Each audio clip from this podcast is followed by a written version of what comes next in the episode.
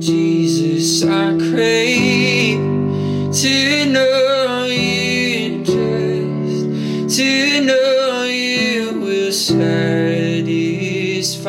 my soul. Hey everyone, thanks for tuning in. This is episode number 56.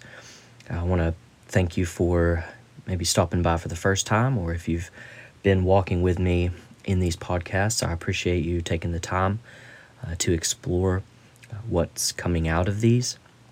I pray that they're a blessing, uh, an encouragement, an inspiration to what is available inside of hunger and desire to know more of God, to know more of what He said and what He's saying. So I pray that this is a blessing. Um, I've taken several days off from an episode, uh, just enjoying some of the inactivity. So uh, I appreciate you stopping back by for this one. This particular episode was actually sp- kind of spawned off of another study that I feel like God is having me do. And again, it's kind of birthed out of a question. And as I explore that question throughout Scripture, what can I learn from it? What can I take away? And so I'm in the process of that. But in in the process of that particular exploration, something else kind of popped out to me in a moment and and I think that it's it's kind of more easily digestible in a short span of time. So that is what I'll be sharing today. And it really focuses around kind of some of our perceptions of biblical characters, uh, age, sequence of time, passing of time, and, and how it relates to God's time and His timetable, which has really a big exclamation point in how we how we understand or maybe how it relates to our patience as it relates to God's time. So I'm just going to point out some things, some observations that really were pretty new to me. And I, you may have already connected the dots to this. And if so, you know, that's, that's great. And if it's new, I hope that it gives you a maybe more clear imagination of what's happening or what's taking place. So we'll just jump right into it. Now I'm going to be covering I'm not I won't be reading a lot of scriptures per se, but we'll be covering a lot of scriptures. We'll we will be in Genesis and it's going to be a progression of many different chapters which covers a wide range of time. And that's something that we don't really think about too much. When we read the Bible, we can read it very linearly and what takes us maybe say 30 45 minutes to read over the course of five six seven chapters something that we very often forget is that that could actually encompass a large number of years. Could be 5 10 20 30 years could have passed in the course of those say five chapters.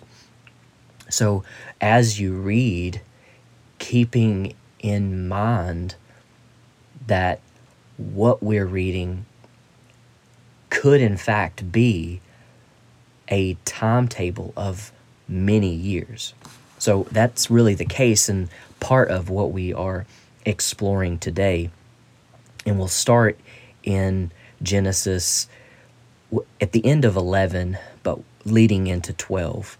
And you may be familiar with this section, but in chapter 11, verse 26, we get in this half of this chapter really a genealogy, a lineage of the family line of Shem. And as the writer goes through this account in verse 26, we come across a man named Terah or Terah. And it says, after he had lived 70 years, he became the father of Abram, Nahor, and Haran. So Abram, we know, becomes Abraham. So Terah lived 70 years and he became the father of Abraham. I'll just say that. Now, I have discovered some really incredible things in the past as it relates to lineages or genealogies and and the time frame in which passes between multiple generations and the overlap that can occur. So I would encourage you when you read through genealogies, they can be very burdensome and dry and somewhat boring, but there's actually some pretty profound things to discover if if you'll allow yourself to to one uh, endure it and then for two be be fluid to impressions that you may get or curiosities that you find yourself coming across when you're in these and a lot of times that's the holy spirit is leading you or directing you into some very awesome discovery it could be small it could be grand but you will never know until you entertain those thoughts that I believe that the Holy Spirit will impress upon you as you explore Scripture. And this is uh, another occurrence where that's happened as it relates to the timelines and ages uh, of a particular person or family. So we notice in verse 26 of chapter 11 in Genesis, uh, Terah had lived 70 years and he became the father of Abraham. So that means at 70 years old, Terah birthed Abraham. Now, if you fast forward um, in verse 32, you see that Terah lived 205 years and he died in uh, Haran. So that means after the birth of Abraham, Terah lived 135 additional years. Okay, so at the birth of Abraham, Terah would have been 70 years old. He would have lived an extra 135 years to then finally die at the age of 205. And in verse 12, or rather, chapter 12, we see that Abraham is called. And it says in verse 1 the Lord had said to Abram, we know that is Abraham, go from your country, your people, and your father's household to the land I will show you. I will make you into a great nation, and I will bless you. I will make your name great, and you will be a blessing. He goes on to say in verse 3 I will bless those who bless you, and whoever curses you, I will curse and all peoples on earth will be blessed through you. Verse 4 So Abram went as the Lord had told him, and Lot went with him. Abraham was 75 years old when he set out from Haran.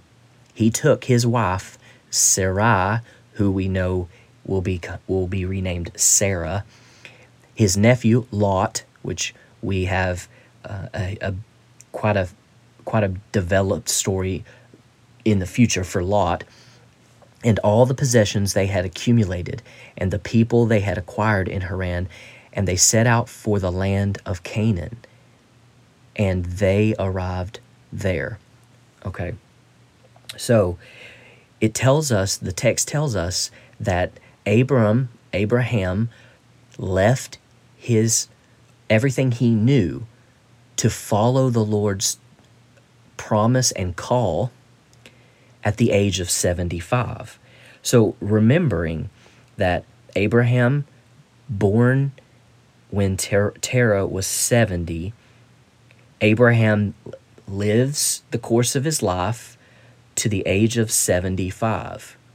Now, many of us, you know, feel that, myself included, we get a little antsy about feeling like we need to start walking in the purpose that God has created us for and we get eager and, and anxious and and all of that and that's that's that's great that we desire to walk in what God has designed us for but notice here Abraham he didn't get to start really taking those steps until he was 75 years old now granted we also keep in mind that as you go through some of those genealogies and until and then we ultimately find uh, the the length of life. We know Abraham dies um, um, at the age of 175. So the lengths of lives obviously different from what we experience today. Um, but that still doesn't discount the fact that a year was a year and 75 of them had to progress before Abraham even got to start taking the steps. So that should, one, kind of, I would say, challenge how we kind of chomp at the bit to get going. Um, I think that even with myself, it causes much frustration when I start getting a little too restless and wanting to, to begin what God is wanting to do. Sometimes He gives you those glances and whispers, and sometimes even just bold statements, just like He did with, um, just like He did here with Abraham, of of His promise. But there is a process that one must go through to get to the place where you can take the right step. And I believe that we see that even in the New Testament with Jesus. He's baptized by John the Baptist, and then immediately following, the Spirit leads him into the wilderness to be tempted of the devil. So, and there's this 40 day period that Jesus is in the wilderness, resisting every attack of the devil. There, Jesus himself had a period in which, now keep in mind, Jesus' ministry was only what they say three, three and a half years. It was a very short ministry. And so when you think about 40 days preceding the the jumping into the full swing of his ministry 40 days a pretty substantial period of time out of the course of three to three and a half years so don't be discouraged. In fact, expect a period of preparing, a period of shaping and molding to occur. And it's really God's goodness that He does this because if He sent us out in at the very moment we're able to at least make steps, we would very likely either fail or just begin to disintegrate under the pressure and the uh, the decisions. You know it, there's a, a, maturity that comes into play that hearing God and dis and discerning his desire. And so it's really his goodness and his timing is perfect. And so we'll just keep that in mind as we kind of walk through this. So Abraham, 75 years old, when he sets out of his father's household. Now, we said that after Abraham is born, Terah lived 135 years. So that would tell us, um, I think I felt like I had written this down, but perhaps I didn't. So something like, what, 50 58 years, 60 years, that Terah would have still been alive after Abraham left. And and sometimes and I think that's one of the goals of this episode is to give a little perspective in f- either right perspective or right thinking as we imagine these biblical stories. I don't think, and i I may be unique, but I really didn't imagine uh, Abraham's father, who's Terah, I didn't really imagine him still being alive when Abraham leaves. But if if my understanding of the years and the timeline and my math is correct, then he very much was alive. And what does that do to challenging kind of how we think about how we relate to ob- not obligations in the sense of you know your duty to to family. And while that exists absolutely without question even the new testament is clear about uh, caring for your family. But there is also simultaneously running parallel to the duty of taking care of one's family there is a duty also to obey that which God has called you to do. And that is the, the necessity for maturity, spiritual maturity, to discern. Because one could feel that there is or presume to be a call upon you to do something from God when in fact you could have misunderstood, misappropriated the a call or the direction and in fact do something contrary to the will of God as it relates to your family or obligation. So it's very critical that neither of those uh, commands run into dysfunction. The command of caring for your family, you must not be dysfunctional about that, and you must also not be dysfunctional about neglecting God's command or call, you must obey what he says and what he asks of you. So there's a simultaneous tension between those two realities, and both must function in harmony, and neither one can can be executed in dysfunction. And and that's a that can be a very frustrating point of it seems like could that are those contradictions? How can i you know as jesus points out unless a person is willing to forsake you know mother father wife children you cannot be my disciple. How can you reconcile that with the also with the parallel uh, scripture in the new testament of if one does not care for his family he's worse than a um, an infidel or a traitor, some, somewhere along those lines, there is a tension of reconciling those two realities. But those two realities absolutely exist, and that is the necessity for why we must be connected to, so tethered to the Father that we, by the Holy Spirit, are in touch with what He's saying, with what He's asking, and for what He is desiring. So we said that Abraham leaves his household at the age of 75, leaving his father Terah about 60 more years of his life before he dies.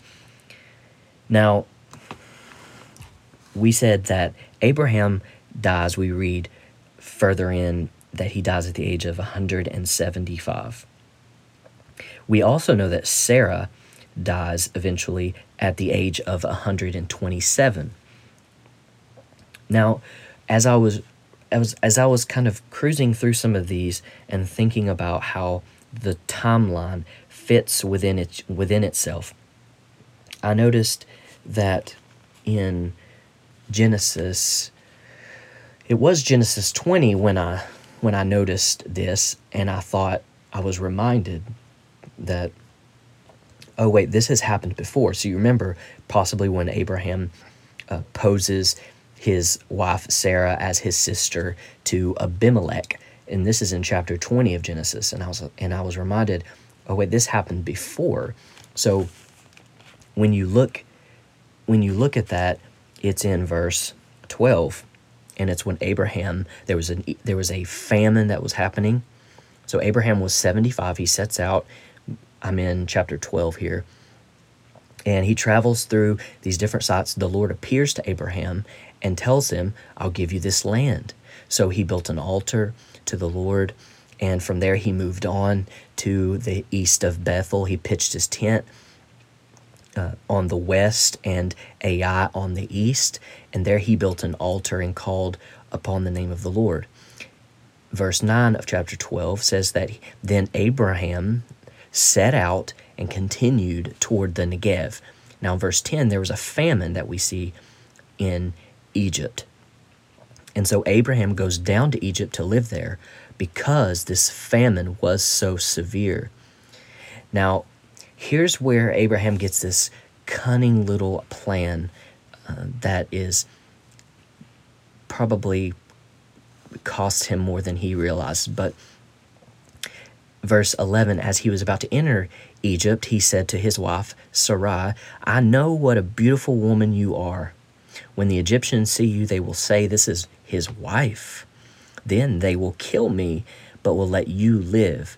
Say you are my sister, so that I will be treated well for your sake, and my life will be spared because of you. Hmm. Tricky little Abraham, right? Verse 14 When Abraham came to Egypt, the Egyptians saw that Sarai was a very beautiful woman. And when Pharaoh's officials saw her, they praised her to Pharaoh, and she was taken into his palace. He treated Abraham well for her sake. And Abram acquired sheep and cattle, male and female donkeys, male and female servants, and camels. This is interesting and very intriguing because Abraham does a deceitful thing. It's a partial truth. We know that he eventually we read that Sarah is his sister on his father's side, but not on his mother's side. So I guess we could call her a half sister. So it's a little bit deceitful and trickery, um, very reminiscent of the behavior of his son, who would, well, his son's son, Jacob. Remember the trickster, and who um, actually deceives his deceives Isaac in his the blessing for the inheritance he gets over his brother Esau. Very reminiscent of this. I think a, a very important thing that we can learn from just this moment is the if the, the dysfunction of fathers if not dealt with become the dysfunction of our children. We see this dysfunction very present in jacob.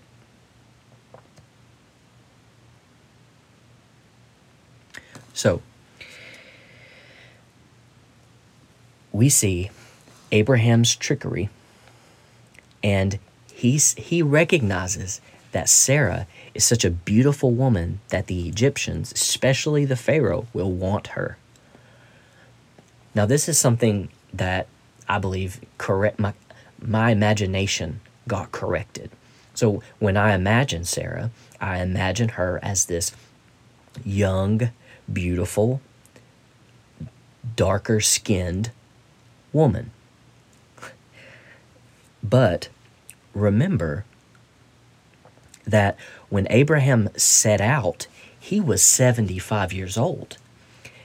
Now, you may think, well, we don't see Sarah's age in here, but um, in fact, in verse in Genesis 17 17, we actually can get that cleared up because when when God visited Abraham and promised in one year you will uh, have a son and Sarah will bear or birth the son.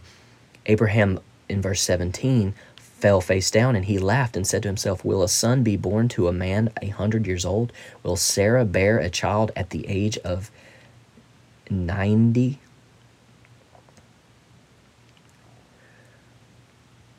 So, 90. Now that will tell us that will tell us that there is a 10 year age gap if I'm reading that correctly. Will Sarah bear a child at the age of 90? So 10 years difference. Remember, Abraham was 75 when they first set out. So that would mean then that Sarah would have been 65 when they set out. So Abraham just knew that she would be the talk of the town, the belle of the ball. But she was, in fact, at least 65. But more so, very likely, she could have been a year or two older than that, depending on the time frame that that passes from when Abraham sets out to making their way through the land and into Egypt. So I think that that is a really neat thing that is corrected in my mind that she wasn't quite as young as I imagined her to be. Now, also remember that if she's um, at this at this point she would be 65 she lived until the age of 127 so she's about halfway into her life. So we could maybe call her middle aged however even being middle aged she was extremely desirable to pharaoh and the egyptian people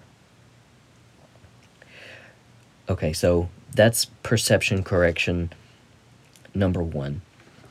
I'm going to try to go through some of these fairly quickly because it's more so um, about just correcting some timings.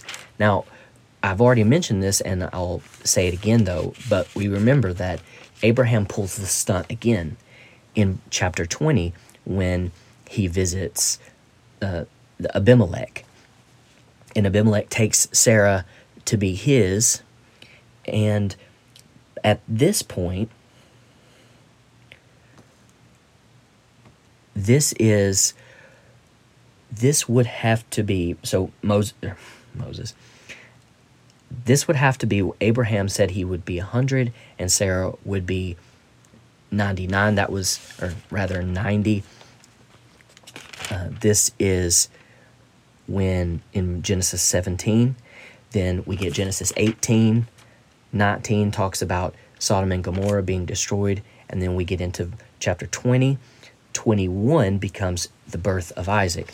So, as I understand it, I believe that what happens in 20 would need to be within the year that the visitor, the angel of the Lord, the visitor, would tell Abraham that she will bear a son in a year from now.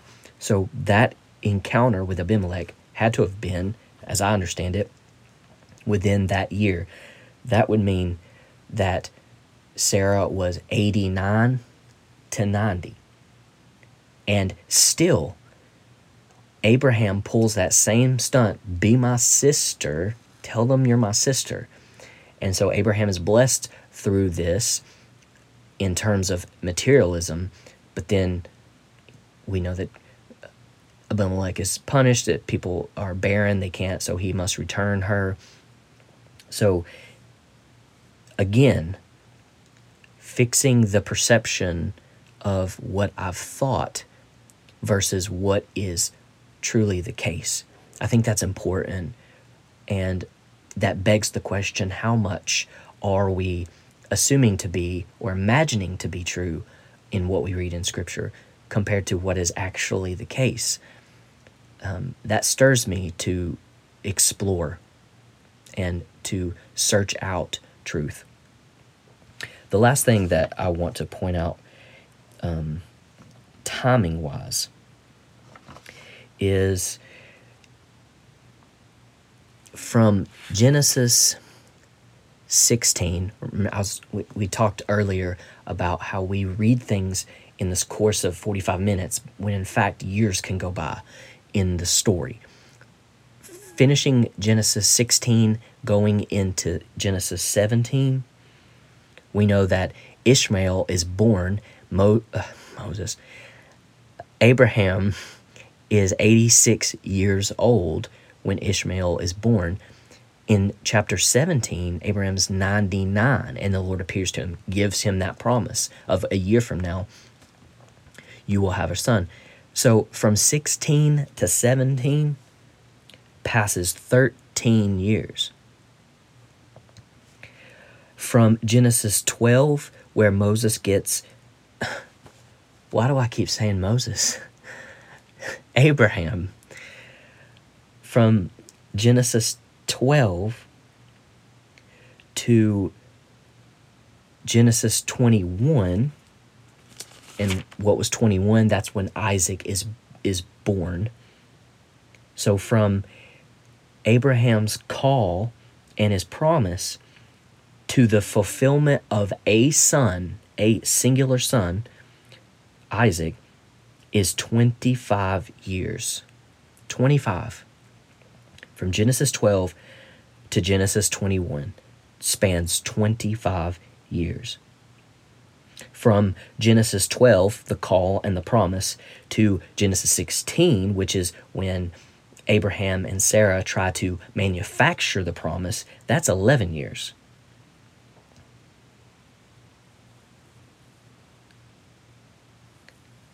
And so what what I believe that that helps to reinforce, especially to me. Um, remember, Abraham didn't get started till he was 75. It took him 25 years to get his first, to experience the first, the seed of the promise. Remember, what, what God promised Abraham was an innumerable offspring. And so Isaac is just the very beginning. It's it's the the seed fruit uh, sprouting, if you will. But it took 25 years. So why do I say all that? I think it's important for me, for you, to remember that don't don't allow ourselves to get caught into the frustration of how things are not coming together like we think they will or like we hope they will as it relates to the time, the progression of time. It speaks also to how God's way and God's timing is best and is superior to ours. We see where Abraham, he, him and Sarah tried to manipulate and, and bring about the promise, and boy, how they messed that up. Now, we can also see that Hagar and Ishmael, how they were they were rejected in the sense that the promise of what God was going to do would not come through them, but we absolutely can read that God blessed them and showed them favor. But we also see the fruit of when when man, when humanity tries to bring about something on their own, what kind of a mess they get themselves into. I mean, the the division that has occurred occurred between the offspring, the the natural uh, children of Abraham and the manufactured children bet- through Abraham and Hagar. We see the turmoil that this has caused. And and so don't be discouraged by the timing. What seems like forever will one day come to pass as we cling to the promises of God. Don't be discouraged by the, the timing. Rest and be reassured that God's plan, He is fully capable and best capable to bring about. And I also encourage you to seek truth, to seek for clarity. And until the next time, God bless. I would trade a million lifetimes for a moment here with you.